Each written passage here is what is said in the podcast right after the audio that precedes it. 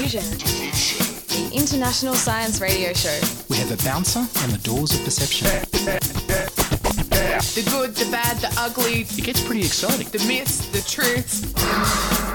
Toxicology, Astroseismology. magnetism, the dark side. Genetically engineered potatoes. Planetoid. Planetoid. I love that word.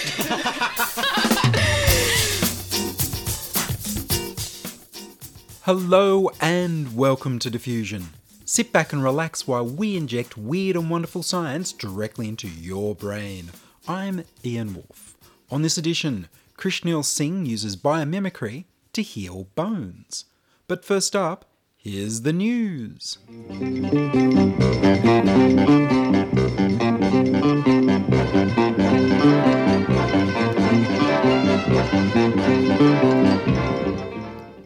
Ultrasound keeps brains young. As I reported last year at the Clem Jones Centre for Aging Dementia Research at the Queensland Brain Institute, Professor Jurgen Götz showed that exposing the brains of mice with Alzheimer's disease to scanning ultrasound caused the brain to flush out the plaques characteristic of Alzheimer's disease and recover some of the lost ability to learn. This year, he and his team were testing the safety of the scanning ultrasound treatment and found that not only did it hurt the healthy brains of mice, but it protected them from changes in the structure of brain cells that cause cognitive problems in aging brains. They weren't looking for it, but the researchers have found a way to make brains age more slowly. As the brains of mammals age, the structure of neuronal cells in the hippocampus part of the brain associated with memory reduces, causing problems with the way humans and mice learn and remember. Regularly scanning the mouse's brains with ultrasound to look for damage turned out to stop these changes. Last week, I reported that the neuronal structural changes in the brains of aging fruit flies were reversed by feeding the flies a nutritional supplement of spermidine. In the fruit flies, the neuronal structures got bigger as they aged, rather than getting smaller as they do in mice. The researchers used patch clamp electrodes to examine neuronal structure in the mice 2 and 24 hours after a single scanning ultrasound treatment, and 1 week and 3 months after 6 weekly scanning ultrasound treatments, including sham treatments as controls. The mouse brains exposed to scanning ultrasound didn't show any reduction in neuronal structure. They stayed the same size as in the young mice. The mice given sham treatments aged normally. It's possible that in the same way that the ultrasound scans last year triggered the brain's recycling process to clear out the misfolded protein plaques of Alzheimer's, so this year's ultrasound scans of healthy aged mouse brains triggered them into recycling waste that would normally cause the structure to change and hinder memory encoding. The next step in the research will be to test the effects of ultrasound on older healthy mice. The original Alzheimer's disease treatment with ultrasound scans is scheduled for clinical trials with humans in another year or two. Perhaps future experiments will show that those mice, and perhaps someday humans, whose brains have started aging can have the aging reversed with spermidine, like the fruit flies, and then keep their brain's memory young with regular ultrasound scans. Or maybe the ultrasound will prove to be as good or better than spermidine. Perhaps if the ultrasound treatment works to halt aging in human brains, the scanning ultrasound could be built into headphones. The paper was titled Scanning Ultrasound Causes No Changes to Neuronal Excitability and Prevents Age Related Reductions in Hippocampal CA1 Dendritic Structure in Wild Type Mice, and was published in the journal Public Library of Science 1.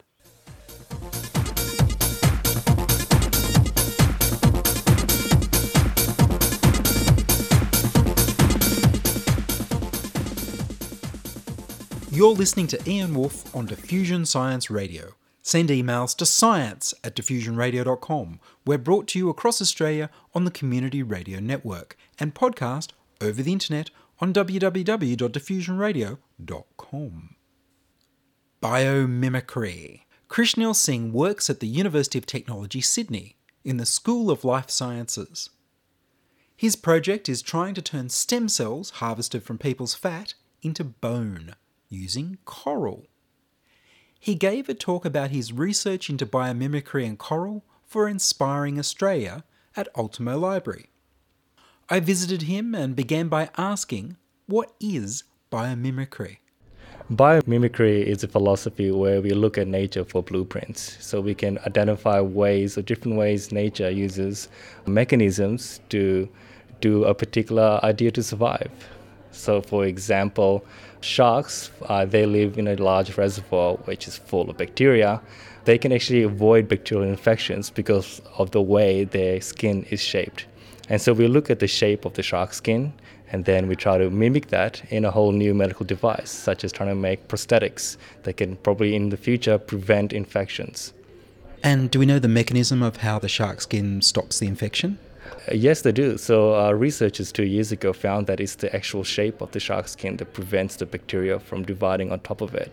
Generally, when bacteria divide, they like to form little, little housing called biofilms. And sometimes different surfaces can affect the the effectiveness of the housing, which is biofilms. So they found the shark skin, it prevented how well those biofilms formed. And this bacteria that they tested it on was MRSA, which is a huge problem in, in hospital acquired community diseases. It sounds like something that'd be useful in like bathrooms and kitchens. Yes, yeah, it can be useful in a lot of household appliances as well. I mean, recently, antibiotic resistance is a huge problem, and so finding alternatives to antibiotics to curb bacteria, infections, and diseases, we can see this is a whole new breakthrough in the field of science. And you're looking at healing bones using biomimicry. Yeah, that's correct. So our idea of biomimicry or bioinspiration is looking at coral because coral, if you ever ever seen coral, it looks very similar to bones. And the reason why it looks very similar to bones because chemically it is similar to bones as well.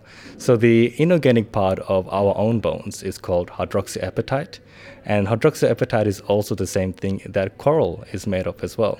So when I say coral, I'm talking about dead coral. So not and there's no living organisms inside the coral.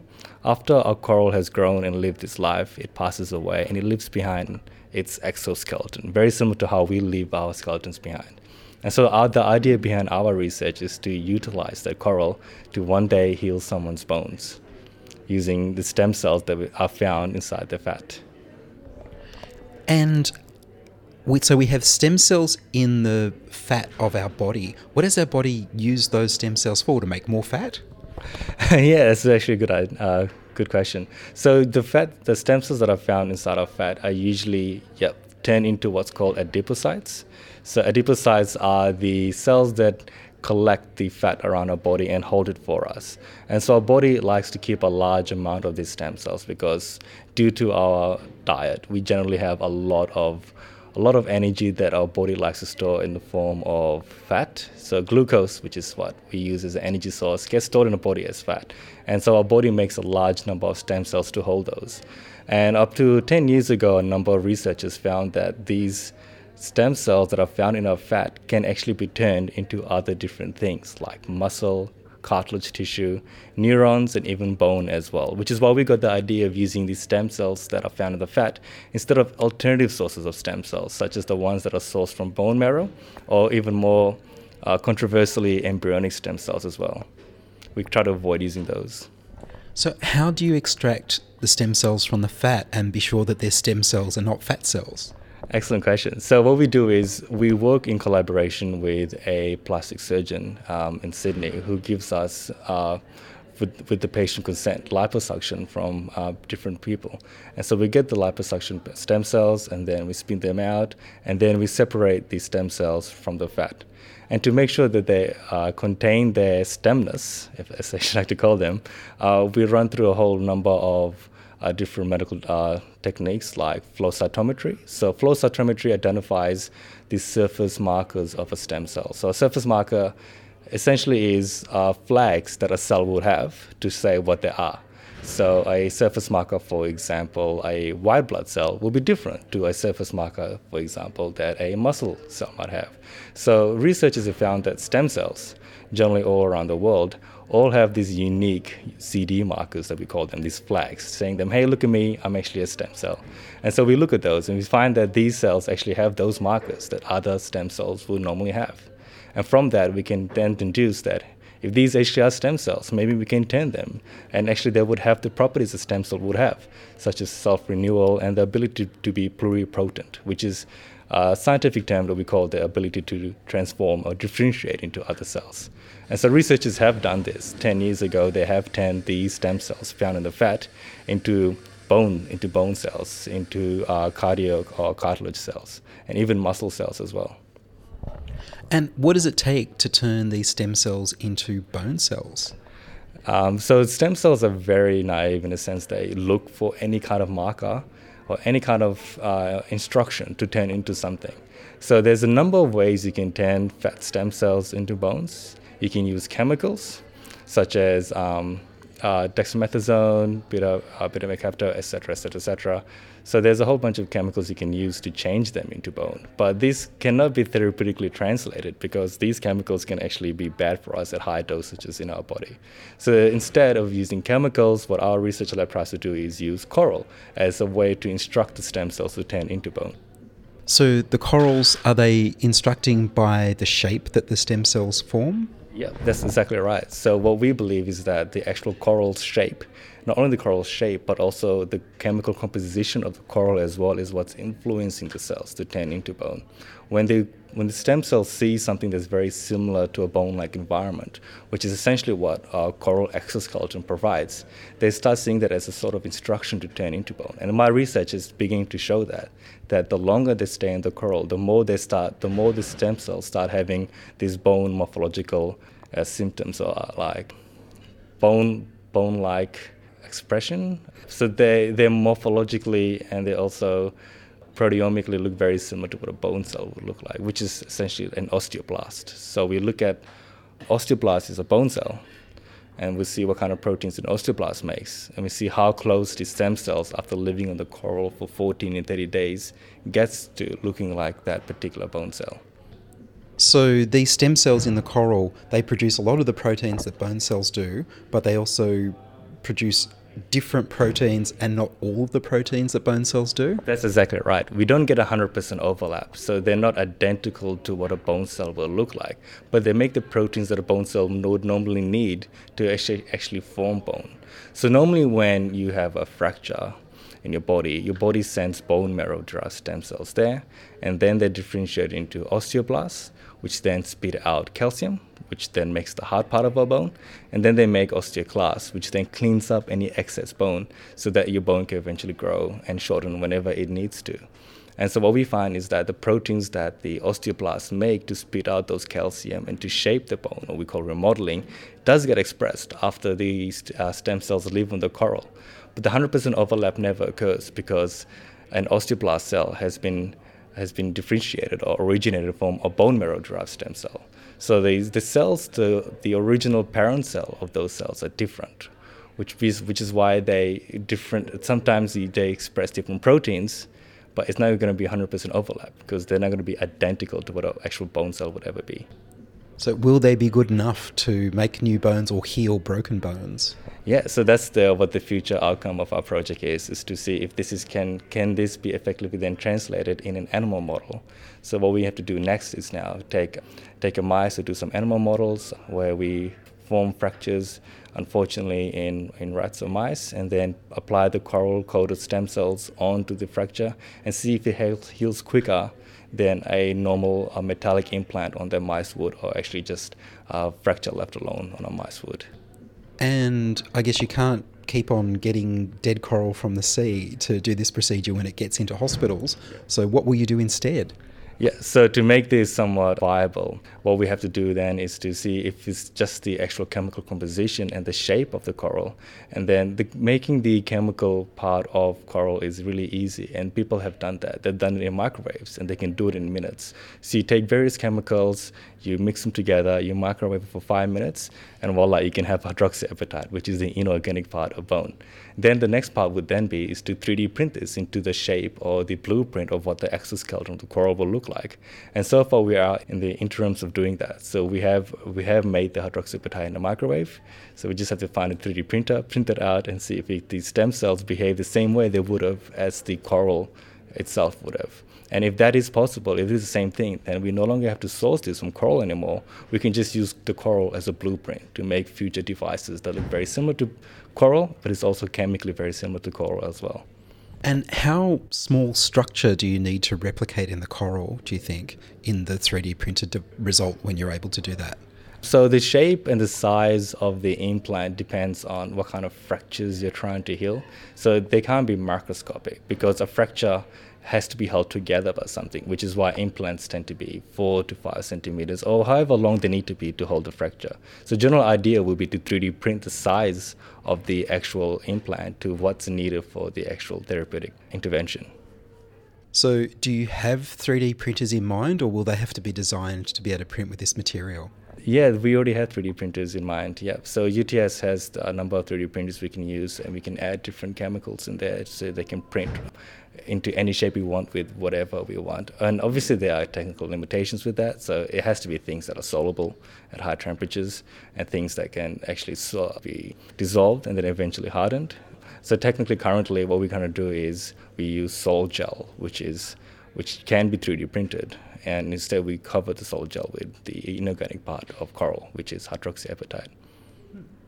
And so, how long do you think the work will take before this sort of work might be put into hospitals, into humans?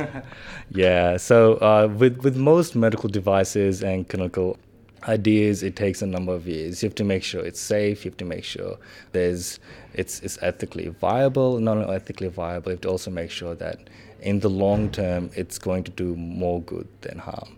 And so, generally, with clinical trials, you have to first get the animal models through. And the animal models, to get the ethics for, roughly so, take a long time as well. You have to show that you're not causing more harm to the actual um, animal model uh, than anything else. You have to make sure that the animals are actually cared for properly. You have to make sure the animals are not suffering during the entire study. So we have to get the ethics approval of it first and do the animal trials, which should take about a year, a year and a half. And if we can show that it can be done in something as small as mice, then we upscale the idea and try running clinical trials, which might take about uh, about five or six years. So the translation from research to actual clinical application depends on how effective and how safe it can be.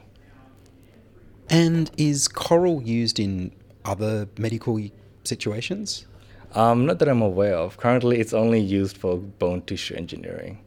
In any other applications for coral, um, unless someone can kind of think of something else they could use it for, we're more than happy to hear about it. But other than that, uh, because of its similarity to due to similarity to bone, we're actually using it for just bone devices or bone medical devices.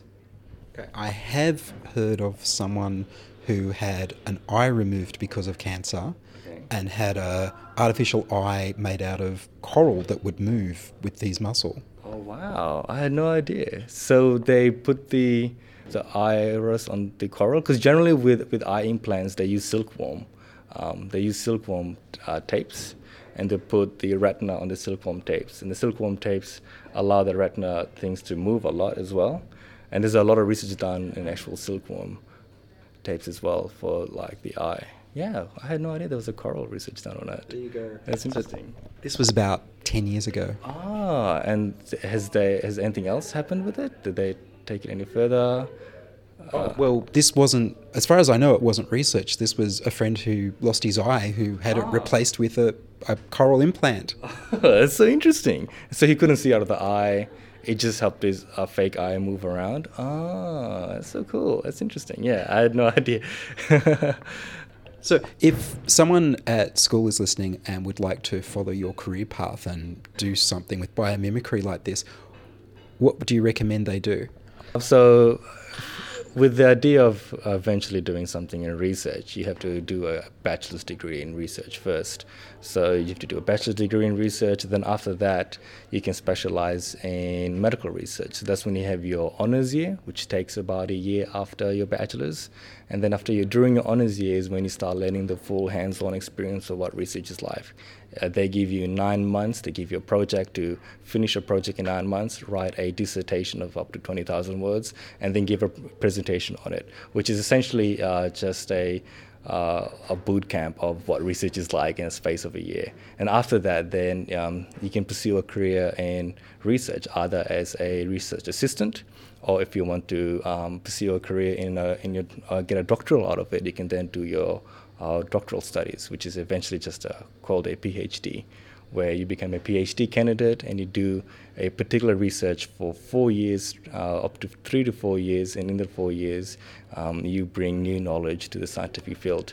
If you want to specialize in biomimicry, then you go to different universities, email them if they have any researchers that are involved in biomimetics or biomimicry, and they'll let you know. And most researchers are keen for any kind of hands-on experience. So kind of anyone that's very interested in their field, so they can do some research, uh, get some help around the lab as well, so they can find new findings. What if you haven't harvested enough stem cells? Well, the interesting thing about stem cells is they have this cool ability called self-renewal. They can replicate as many times as they want, and then after they see there's too many of them, they stop growing, and that's called confluency. So what we do is, if we don't have enough stem cells um, from uh, derived from the patient, we can then continuously grow them to as many as we need in a plastic flask inside the labs, and it's really cool. So we can uh, essentially passage them. So passaging means that if we end up with 100 cells, we can then grow them to be 200 by the very next day, and if 200 is enough, then you can grow them to be 400. So then they tend to double as often as we need them to and they and they know when to stop as well because once they see there's not enough space to grow around them, um, they become senescent, so they stop growing. And what is it about the shape of coral, the structure of coral, that makes it useful for growing bone-like cells? Yeah, so not only is coral uh, chemically similar to bone, but structurally it is as well because it's very porous. So porosity essentially means there's a lot of holes in bone as well, but coral has a lot of holes in it as well. And the holes allow what we call vascularization. So generally if you have some kind of fracture, your body tends to shoot blood vessels at it so it can have its little arms everywhere to send cells through. And that's what vascularization is. And coral has that porosity to allow vascularization, something that a metallic implant wouldn't have. A metallic implant is just flat and there's no holes whatsoever. And so if your body did try to heal something that's a metallic implant, it can't get through inside into the vessels. And eventually, vascularization then allows for the own body to incorporate the particular implant as part of itself, something that a metal- metallic implant would not allow you to do nature has a lot of great ideas that we can borrow from. And instead of waiting for someone to think of something clever, we can just look outside and see what they what, what nature is doing to try to survive. So we can borrow something they're doing to help ourselves as well. Well, Krishnil Singh, thank you very much. Thank you so much, Ian. That was Krishnil Singh from the University of Technology, Sydney, talking about using inspiration from coral to turn stem cells from fat into bone cells to heal injuries biomimicry.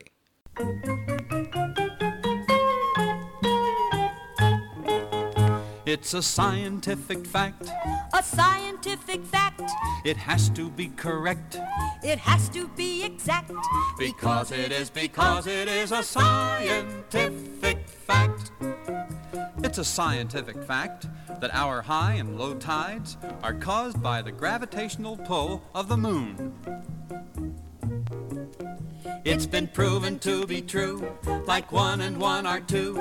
It's checked and double checked, a fact that can be backed. Because it is, because it is a scientific fact.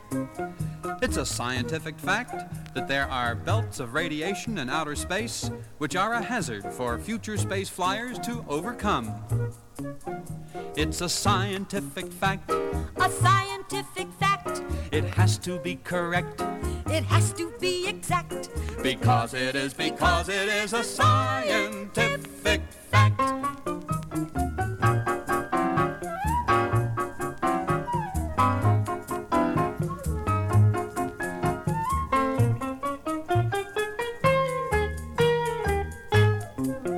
Well, of course, even scientific facts are not perfectly exact, but they are as exact as it is humanly possible to make them at the time. It's a scientific fact, a scientific fact. It has to be correct, it has to be exact, because it is, because it is a scientific fact. That was It's a Scientific Fact by Tom Glazer and Dottie Evans. And a big thank you to Andrew from Melbourne for his monthly donation. And that's all from us this week on Diffusion. Would you like to hear your own voice on radio? We need more people contributing stories to Diffusion. Send your contributions, congratulations, helpful suggestions, and donations to science at diffusionradio.com. That's science at diffusionradio.com. And please do send me an email so I know you're listening and you'd like to hear more episodes. Please like the Diffusion Science Radio page on Facebook and rate us on iTunes. Tell your friends. Follow me on Twitter at Ian Wolfe. Have a look at the Patreon page at patreon.com slash diffusionradio. Checking production was Charles Willock. I produce Diffusion, which is broadcast around Australia on the Community Radio Network, including 8CCC in Alice Springs and Tennant Creek, 2NVR in Nambucca Valley, and 3MBR in the Mallee Border districts of Victoria and South Australia. Diffusion is syndicated globally on the National Science Foundation's Science 360 internet radio station and also on astronomy.fm. Subscribe to our podcast on the Diffusion website www.diffusionradio.com. That's www.diffusionradio.com and check the website for links, photos, and videos about this week's show. If you enjoyed the show, then you can explore more than 850 previous episodes archived on diffusionradio.com, where the shows are labeled by keywords so you can focus in on the stories you want to hear. Subscribe to the Diffusion YouTube channel, youtube.com slash c slash diffusionradio. I am Ian Wolfe. Join us inside your audio device of choice for more science wondering next week on Diffusion Science Radio. Science is fun. It helps you to learn, to know, and to appreciate. When you study science, you may go on field trips. You discover the marvelous interrelationships between all living things. You learn to read the history of the earth as it is written in rocks and fossils. You find out what makes things tick, everything from a molecule to a living organism. In the study of science is found the most useful and satisfying knowledge of man. Knowledge of his physical world, its past, its present, and its future. And in your moments of relaxation, now and in the years to come, you will find the study of science leading you into fascinating pursuits photography, collecting. Why study science? Study science because you will find in the study of science a richer, more rewarding life.